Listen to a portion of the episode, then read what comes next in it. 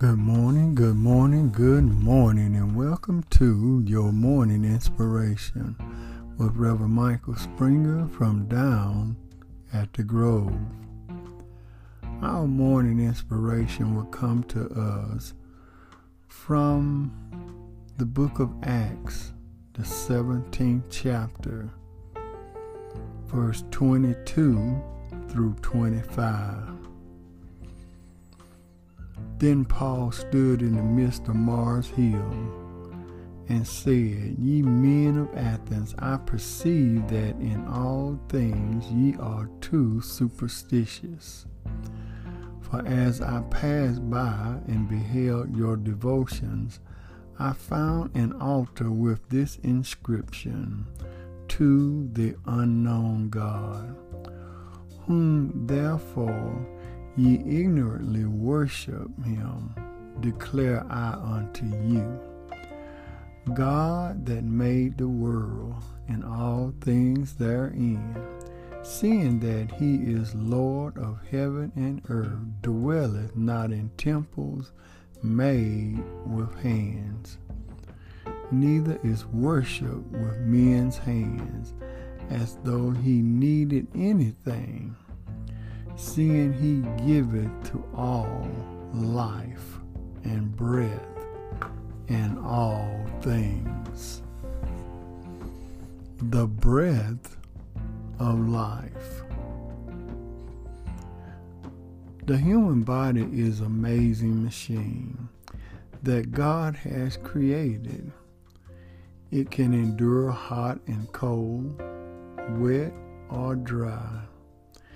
It can go three to five weeks without eating food, three to five days without drinking water, but only three to five minutes without getting a breath of air. There is nothing that is needed more for this physical body than a breath of fresh air. Someday, each and every one of us will breathe our last breath. Our chest will expand and draw in air, and then we will exhale one last time. Time will cease to exist. The things that we are so concerned about in this life won't mean anything. The only thing that is going to matter is our relationship with Jesus Christ. Jesus wants to breathe upon you today. He wants to give you more than this physical life that you live. He wants to give you eternal life.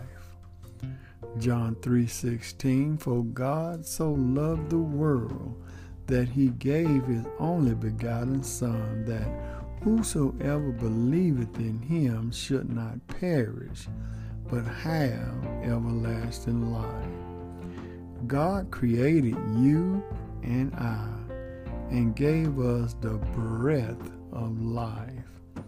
Now today he wants to breathe upon you the Holy Spirit, the Comforter, the Holy Ghost. He longs to give you eternal life through His Son, Jesus Christ. For in Him we live and move and have our being.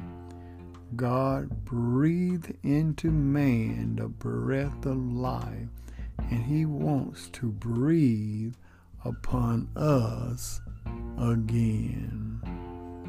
The breath of life. Let us pray. Oh, gracious God, as we come before Thee at the dawning of another new day, we thank you, Lord, for our last night's sleep.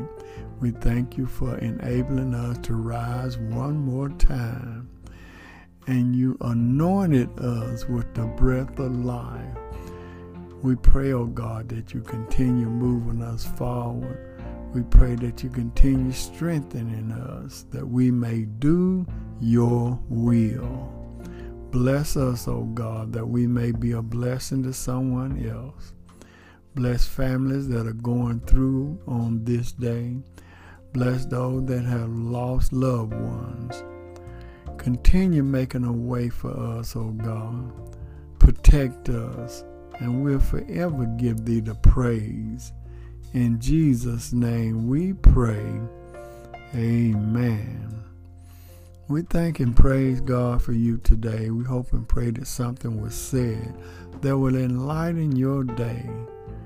Always remember, everything is going to be all right.